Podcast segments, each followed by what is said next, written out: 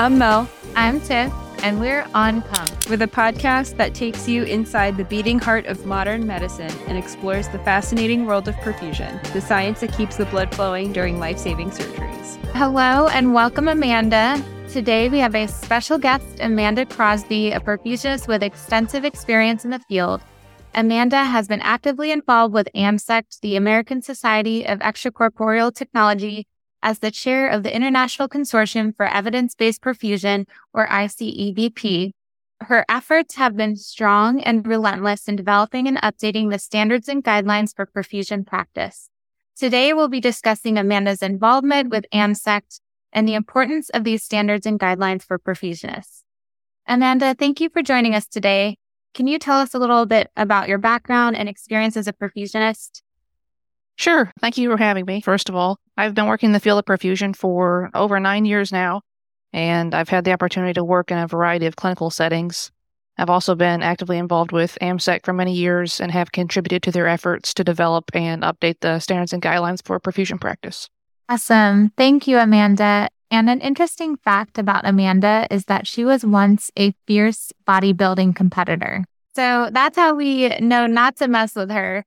And above this fun little factoid, she only deserves our praises for the work she has put into the standards and guidelines. I can't imagine the kind of discipline it takes to participate in those competitions. But it also kind of makes me wonder what kind of cardiac index you'd need on bimaps here. So maybe we should start with a quick explanation of what AMSECT is and what their role is in the perfusion community. Yeah, thanks for the kind words. I'd be happy to explain more about AMSECT. It is the American Society of Extracorporeal Technology and they are a national professional organization that serves perfusionists and other professionals involved in extracorporeal technology. And they provide education and resources to help members stay current with the latest developments in perfusion practice and also develop and update the standards and guidelines for perfusion practice, among many other numerous resources you can find on their page. Amanda, can you give the listeners an overview of what the standards and guidelines are and why they're important to our industry and to our patients? Yeah, so I've been involved in the AMSECT standards and guidelines for several years now and been a part of the team that develops and updates the standards and guidelines for perfusion practice.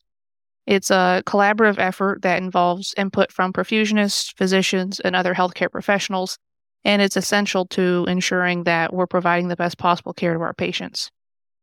The standards and guidelines provide a framework for perfusionists to follow in their practice. They can ensure that they're adhering to the best practices and using the most up to date techniques and equipment.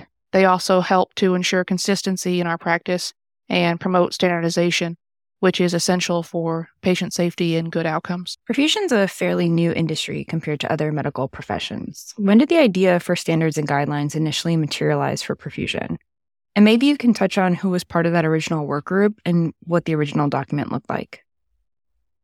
Yeah, so this idea for standardization and having more structured guidelines actually goes back to 1993, but it started under a different name. Back in 93, the AMSECT Perfusion Quality Committee first published the Essentials for Perfusion Practice, hmm. and then later the Essentials and Guidelines with the help of the American Academy for Clinical Perfusionists, so the AACP, and that was in 1994. Well, in 2011, the AMSECT board of directors approached the ICEBP to update the standards and guidelines for our profession. And the wording from essentials to standards came as a result to match the intent and definition used by the International Organization for Standardization, the ISO, and so the name was changed to the AMSECT standards and guidelines. In short, the standards are practices that an institution shall meet to fulfill the minimum safety requirements for bypass while the guideline definition reads that recommendations should be considered or may assist in the development or implementation of protocols. And so the first official standards and guidelines were actually created by the ICEBP under the direction of Dr. Rob Baker. And the proposed standards and guidelines were presented at three different conferences to gather feedback from the community. And that document, just like our newest version, was shaped by that community feedback. And so after the board of directors reviewed it and review from the community, the standards and guidelines were put up for vote by the AMSECT membership for approval, and that vote passed. And so the first standards and guidelines were officially released in the fall of 2013. So, if my knowledge is correct, JECT also published peer reviewed papers, one with the original 12 components, which I thought was fascinating, and another with the 2013 revisions that can be accessed on AMSECT's publications archive page or PubMed. And it's incredible to see how far we've come. The 2013 revision covered our practice with 50 standards and 38 guidelines, and 81.2% of the membership voted in favor of the document's ratification. The living documents are continually updated, and it takes a lot of work and interprofessional collaboration and belief in the importance of staying current with the new evidence in the field. I saw a survey that Donnie Likosky published a few years back, and it said that 67% of the perfusionist respondents had read all or part of the STS SCA blood management guidelines that were published in 2007.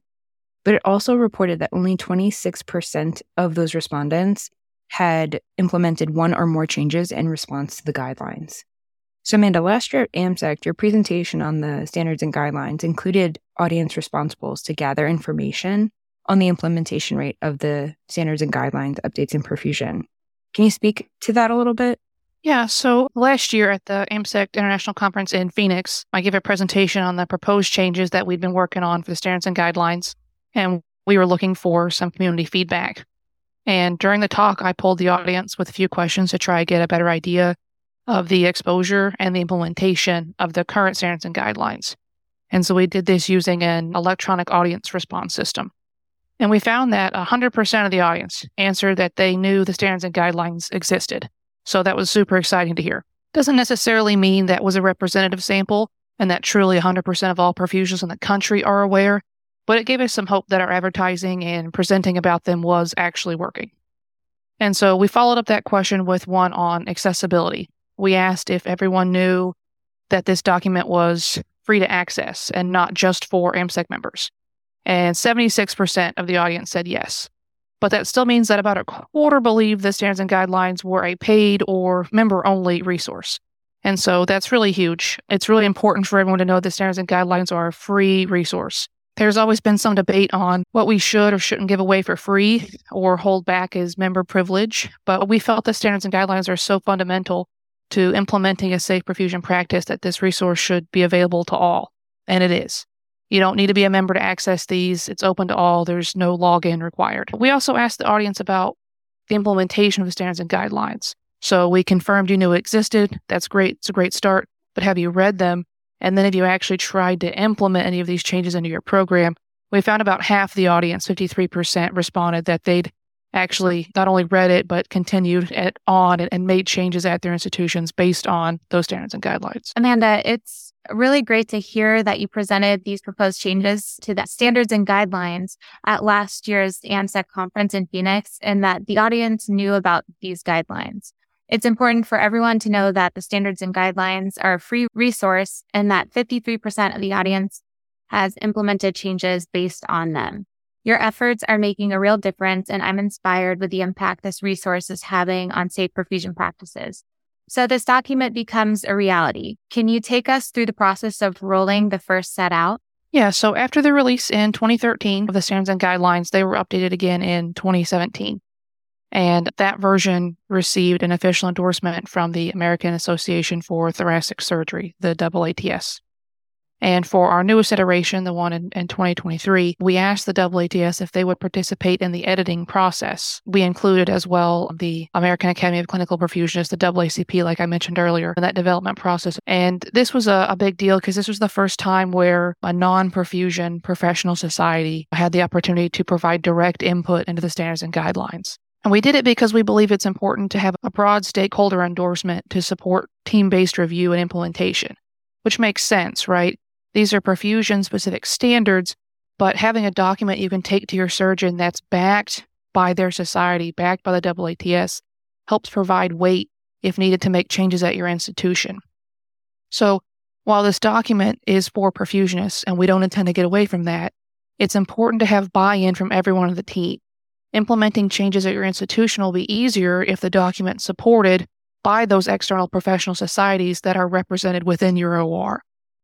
So in the future, we'd like to collaborate with the Society of Thoracic Surgeons, that's the STS, and the Society of Cardiovascular Anesthesiologists, that's the SCA. We'd also like to look into partnering with the Association for the Advancement of Blood and Biotherapies. It's important for us to get this multi stakeholder collaboration so that way everybody on the team can participate. So while the standards and guidelines are written for perfusionists, cardiac surgery is really a team sport. Well, it's really encouraging to hear that the development process included input from a variety of stakeholders, including the AATS and the AACP. As you mentioned, having broad stakeholder endorsement is crucial for team based review and implementation, which is especially important in cardiac surgery. I agree that having the support of external professional societies like the AATS can provide weight when making changes at your institution. It is also so exciting to hear that there are plans to collaborate with additional organizations in the near future. I echo your comments about cardiac surgery being a team sport as having buy-in from everyone on the team can only help with adoption and credibility. To add further, I just can't help it. I have to give a little plug to the AMSECT Pillar Award here. It just segues so nicely into a small sidebar on that because there are so many perfusionists out there trying to better the profession through positive avenues. For those who are not familiar, the AMSECT Pillar Award is a designation for individual perfusion departments which demonstrate excellence as displayed in a number of key areas, including organized orientation and training, quality assurance, quality improvement processes, continuing education and performance evaluation, development of institutional protocols and adherence to AMSECT standards and guidelines, as well as employee education and commitment to the field of perfusion. What do you think about the AMSECT Pillar Award, Amanda? I'm happy you brought it up. I think applying for the AMSECT Pillar Award for Perfusion Excellence is a great opportunity to showcase the exceptional care that your institution is striving for. And the designation is meant to recognize centers who are working hard toward developing and delivering high quality care in the areas you just mentioned.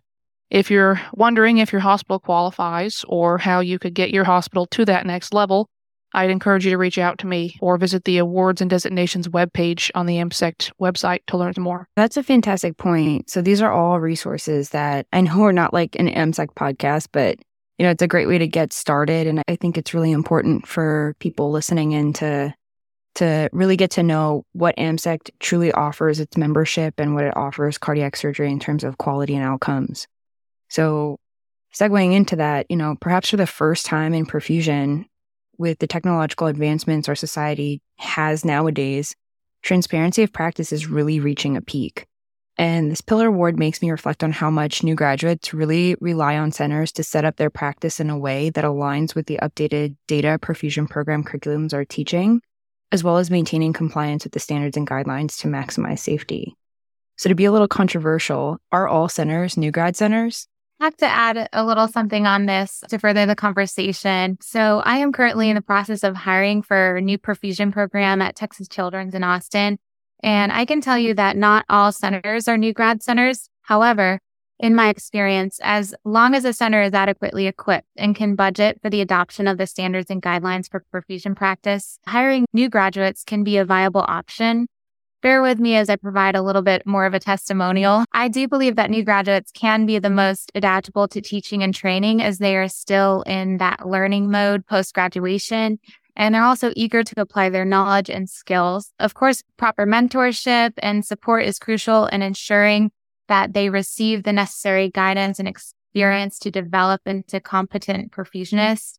And that being said, I also recognize the importance of having a mix of experienced and new perfusionists on a team. Experienced perfusionists bring valuable knowledge and insights to the table and can serve as mentors and leaders for newer perfusionists. Ultimately, the key is to build a well-rounded team that can provide safe and effective perfusion care to patients. I'm a little long winded on this one, but to provide more context on this conversation, another important factor is safely operating a perfusion team with an inexperienced new hire is the N plus one staffing model, which is considered a guideline in adult perfusion practice and a standard actually in pediatric practice.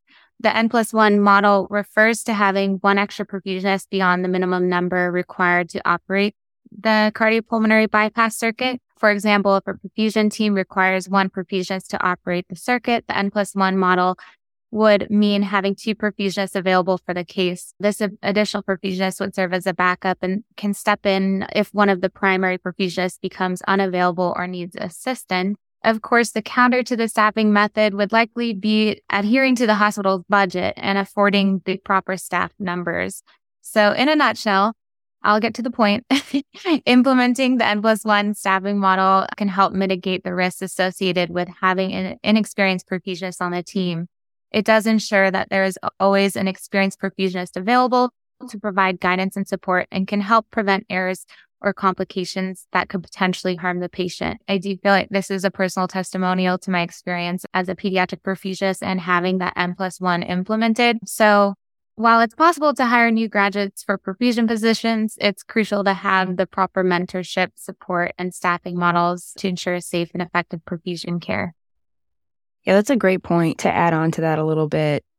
You know, you have the N plus one staffing model, so it's important to have a backup perfusionist. And I can't hammer away at this enough that not only do you need an N plus one, but it's probably a better situation if that N plus one has a mix where you don't have two new grads together because there's only so far that that'll take you in a crisis management situation.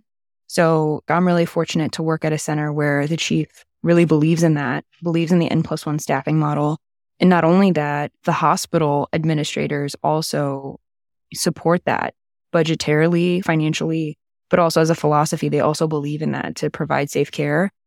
And Further than that, they also believe in the right pairing of individuals together. So you always have somebody with, you know, five or less years of experience paired with somebody with 10, 15, 20 years of experience. It's really great. But I love the point that you brought in here that if centers are open and willing to implement the updated standards and guidelines, that there's no reason why it can't safely take on new grads. And the timing of the conversation couldn't be better aligned, right? We just finished updating the standards and guidelines this past year. And Tiffany and I had the amazing privilege of being part of that working group to the ICEBP. And it was a whirlwind. Just seeing the depth of the project was incredible. So, could we give an inside look at the workflow and process of reopening that document for updates through to the ratification process?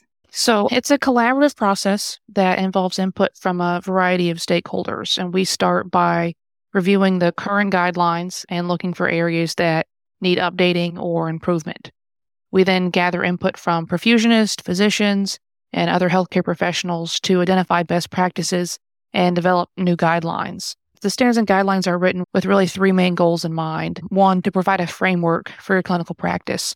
So these standards and guidelines are designed as a template for your perfusion team to follow and strive towards. Two, to define expectations. So the standards and guidelines attempt to describe practices, technology, and the conduct of care that institutions shall meet in order to fulfill those minimum safety requirements for bypass. And third, to reduce variation. So the standards and guidelines help to standardize basic aspects of bypass, which are deemed requirements for patient safety. So once the guidelines are developed, they go through a rigorous editing process of peer review supported by evidence based practice and then undergo a regulatory and legal review as well. Amanda, I really want to express my deep appreciation and gratitude for the timeless efforts that went into rolling out these latest edits to the standards and guidelines. The new guidelines will help ensure that we are providing the highest quality perfusion care to our patients and will set the standard for our profession going forward. I do want to acknowledge the incredible effort that you put into getting the final edits approved it was a long and challenging process, it sounds like, with a lot of back and forth and patience required. Your dedication, expertise, and attention to detail were absolutely essential in ensuring that these guidelines were accurate, comprehensive, and practical. Your hard work, Amanda, has truly made a difference for all of us in the perfusion community, and I'm grateful to have you as a colleague and a leader. Thank you for your commitment to excellence and your tireless advocacy for our profession to continue on, that current document did include six additions to the preamble for definitions and clarification, where the main document included 43 edits. Amanda, in an upcoming article for AMSECT Today, you do highlight how 29 of those changes were a direct result of community feedback. Can you give us an example of a recent update to the standards and guidelines that has had a significant impact on perfusion practice? We always say this document is shaped by you, and that's true. Over the past two years, we've been collecting feedback from perfusionists in the community through a variety of different platforms through six different perfusion conferences, four different online webinars, direct emails, and an open ended survey that we sent out. And so we read through all of this feedback that we received. And like you mentioned, the standards and guidelines were changed by that feedback in 29 different areas as a direct result of your comments. And the first standards and guidelines document in 2013 had 15 sections. We continue to update the standards and guidelines to reflect the ever evolving changes within our practice. And this new 2023 edition actually has 19 sections. One recent update that received a lot of feedback was moving oxygen delivery from a guideline to a standard. Now, we don't specify how it should be recorded or the frequency or the threshold of DO2, as these are specifics that we felt should be left up to your institutional protocol. That's again referring back to that cornerstone principle of standard 1.1. But we also don't want this to imply that you have to go out and buy new equipment or buy a new monitor just for measuring this DO2. So we've created a printable quick reference, again, free chart that will tell you your DO2 based on cardiac index and hemoglobin levels. And so this DO2 chart, along with a patient care plan sheet and several other resources, are being released with this 2023 update to help in the implementation of these new changes that we've made. On the AMSECT website, you can find our FAQs, which is something new that we've done this year, which is our frequently asked questions. It's a culmination of common questions that we've received that we've provided answers for. So if you have a question while you're reading through the 2023 update, make sure to check those FAQs. You might find your answer is already there. So, to continue on, there were a few updates in that article coming up that you're going to publish for AMSECT today that does a deep dive on the thought process behind some of these standards and guidelines. And it also includes an explanation for that new section 19. Are there any of those updates you'd like to comb through here for our listeners? Like you mentioned, there are 49 edits in total with this new 2023 version. And a lot of them are really just small changes, wording changes for clarity, or things we took out to reduce redundancy. So I won't cover them all because that's a lot of them, but there are a couple that I can point out that were larger changes or that we received more feedback on. So the first one would be standard 3.3, which makes perfusion involvement in the post procedure debrief a requirement. And so a lot of people think this, hear this and think, well, we don't currently have a debrief process. How am I supposed to get involved in one? But I'd almost guarantee that your institution is doing one. You just may not be noticing it. A post procedure debrief is mandated by the WHO and ARN, as well as Joint Commission, and usually covers things like confirming the procedure with a surgeon or instrument counts. So you're likely doing one and you just don't know it. But we believe perfusion should be involved in this post procedure debrief, which is in line with the spirit of the Joint Commission process, such that all present during the procedure are part of the post procedure debrief, is how it's stated.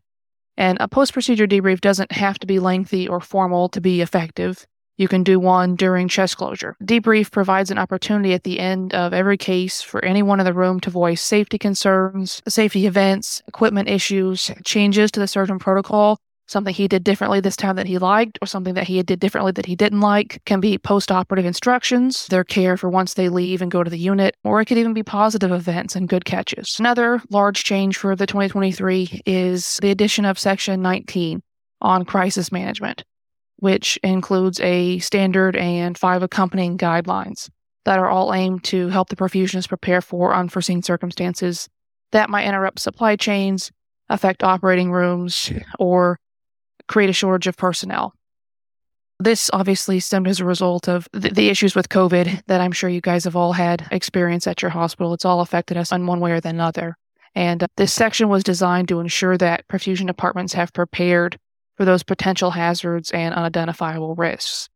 And the idea is for perfusionists to collaboratively form a crisis management plan within your hospital in advance of those events so that you're prepared for sudden changes that might inhibit the ability to perform those standard duties.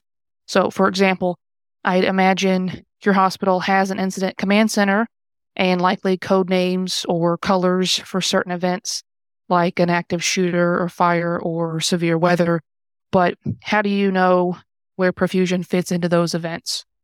Do your OR our doors have locks in the event of an active shooter? What would the plan be? Who's required to stay behind?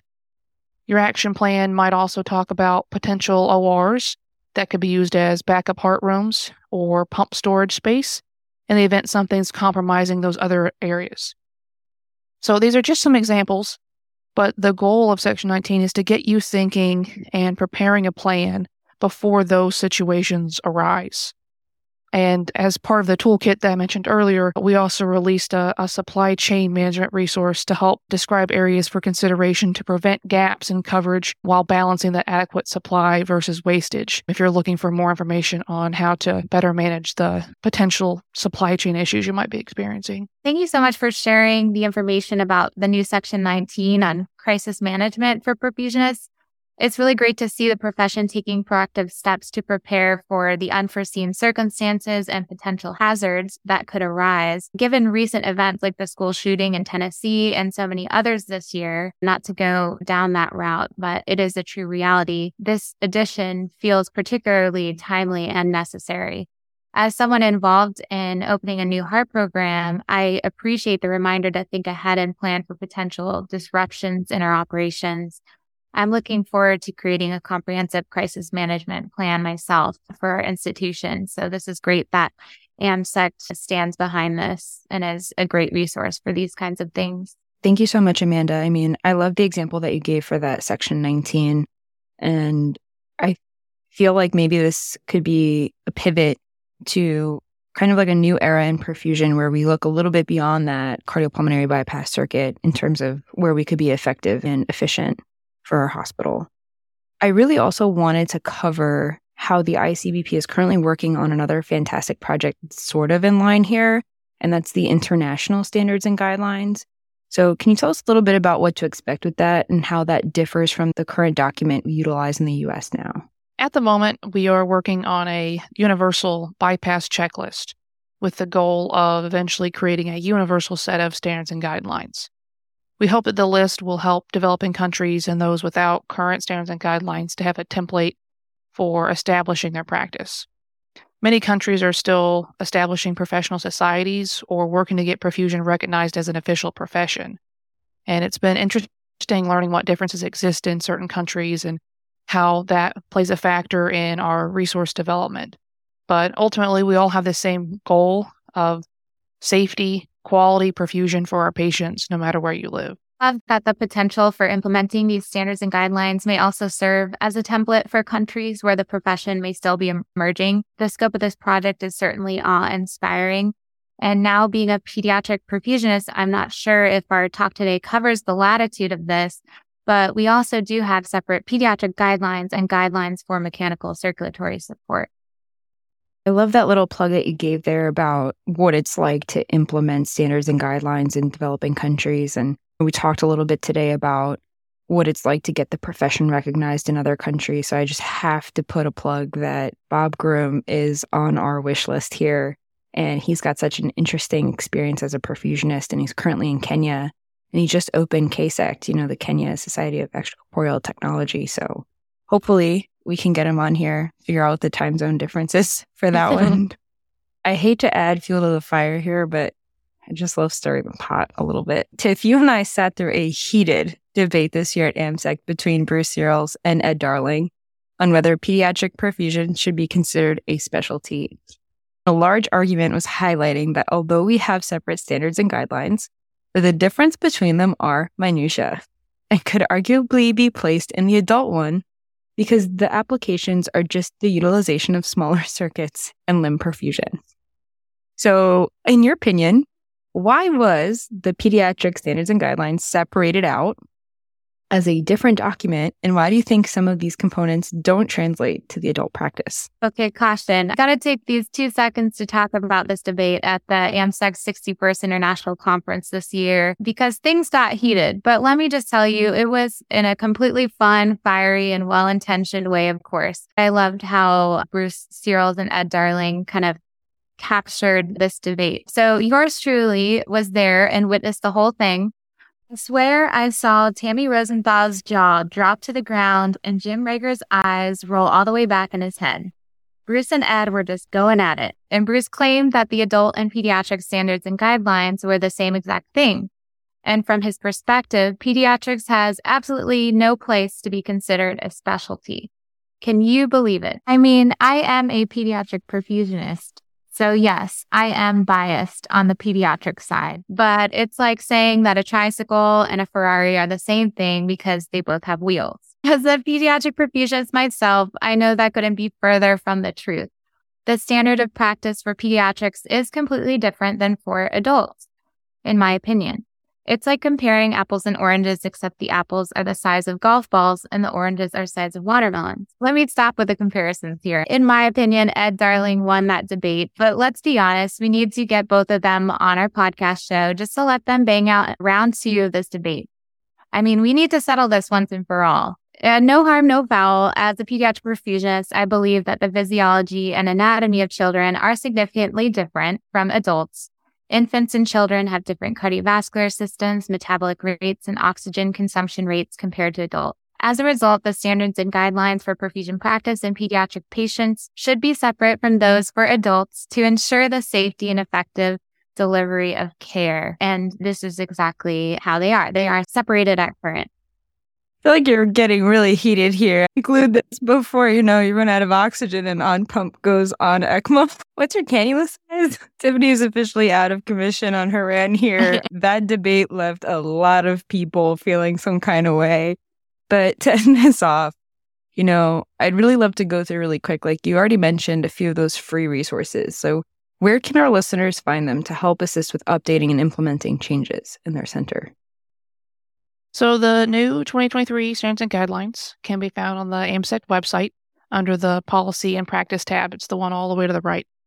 And as I mentioned earlier, we have several new resources that have come out to help implement those new changes within the standards and guidelines. So the patient care plan, which is basically an Excel sheet that helps you determine dilutional hematocrit, a printable DO2 chart, which can quickly give you an estimated oxygen delivery while you're on bypass. And again, that's for free without any additional monitoring. We didn't want that to be a hindrance to people using DO2 monitoring. The onboarding and checklist template is also a new resources that we have that can assist in the training of new personnel. So that's in support of the new standard 2.5, which we didn't really talk about, but it requires an institution to have an established process for orienting new hires that allows adequate time for them to safely perform perfusion duties. And so this template that we made will walk you through some of the suggestions to help create that institution protocol.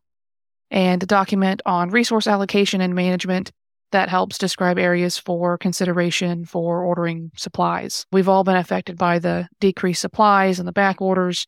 And so this resource was meant to help you consider different aspects to prevent gaps in coverage again, while balancing that adequate supply versus ordering too many and having that wastage. And I just want to thank you, ladies, for having me on and giving me the opportunity to discuss the standards and guidelines.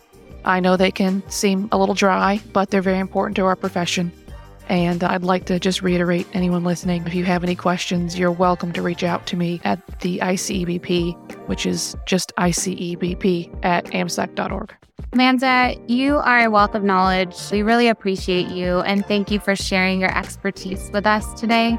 It's clear that the standards and guidelines developed by AMSECT are critical for ensuring the highest level of care for patients undergoing extracorporeal technology. We appreciate your insight and the work you're doing to advance the field of perfusion. Thank you for joining on our podcast, and we look forward to having you back in the future to discuss more important topics in perfusion. That's a wrap for this episode, your source for all things perfusion. If you have any questions, comments, or topics you'd like us to cover, please send us an email at pumpcasters at gmail.com. Don't forget to subscribe so that you never miss an episode. Until next time, keep the blood flowing and an eye on your level. From the latest techniques to the biggest challenges and trends, we cover it all on Pump, the perfusion podcast that never misses a beat.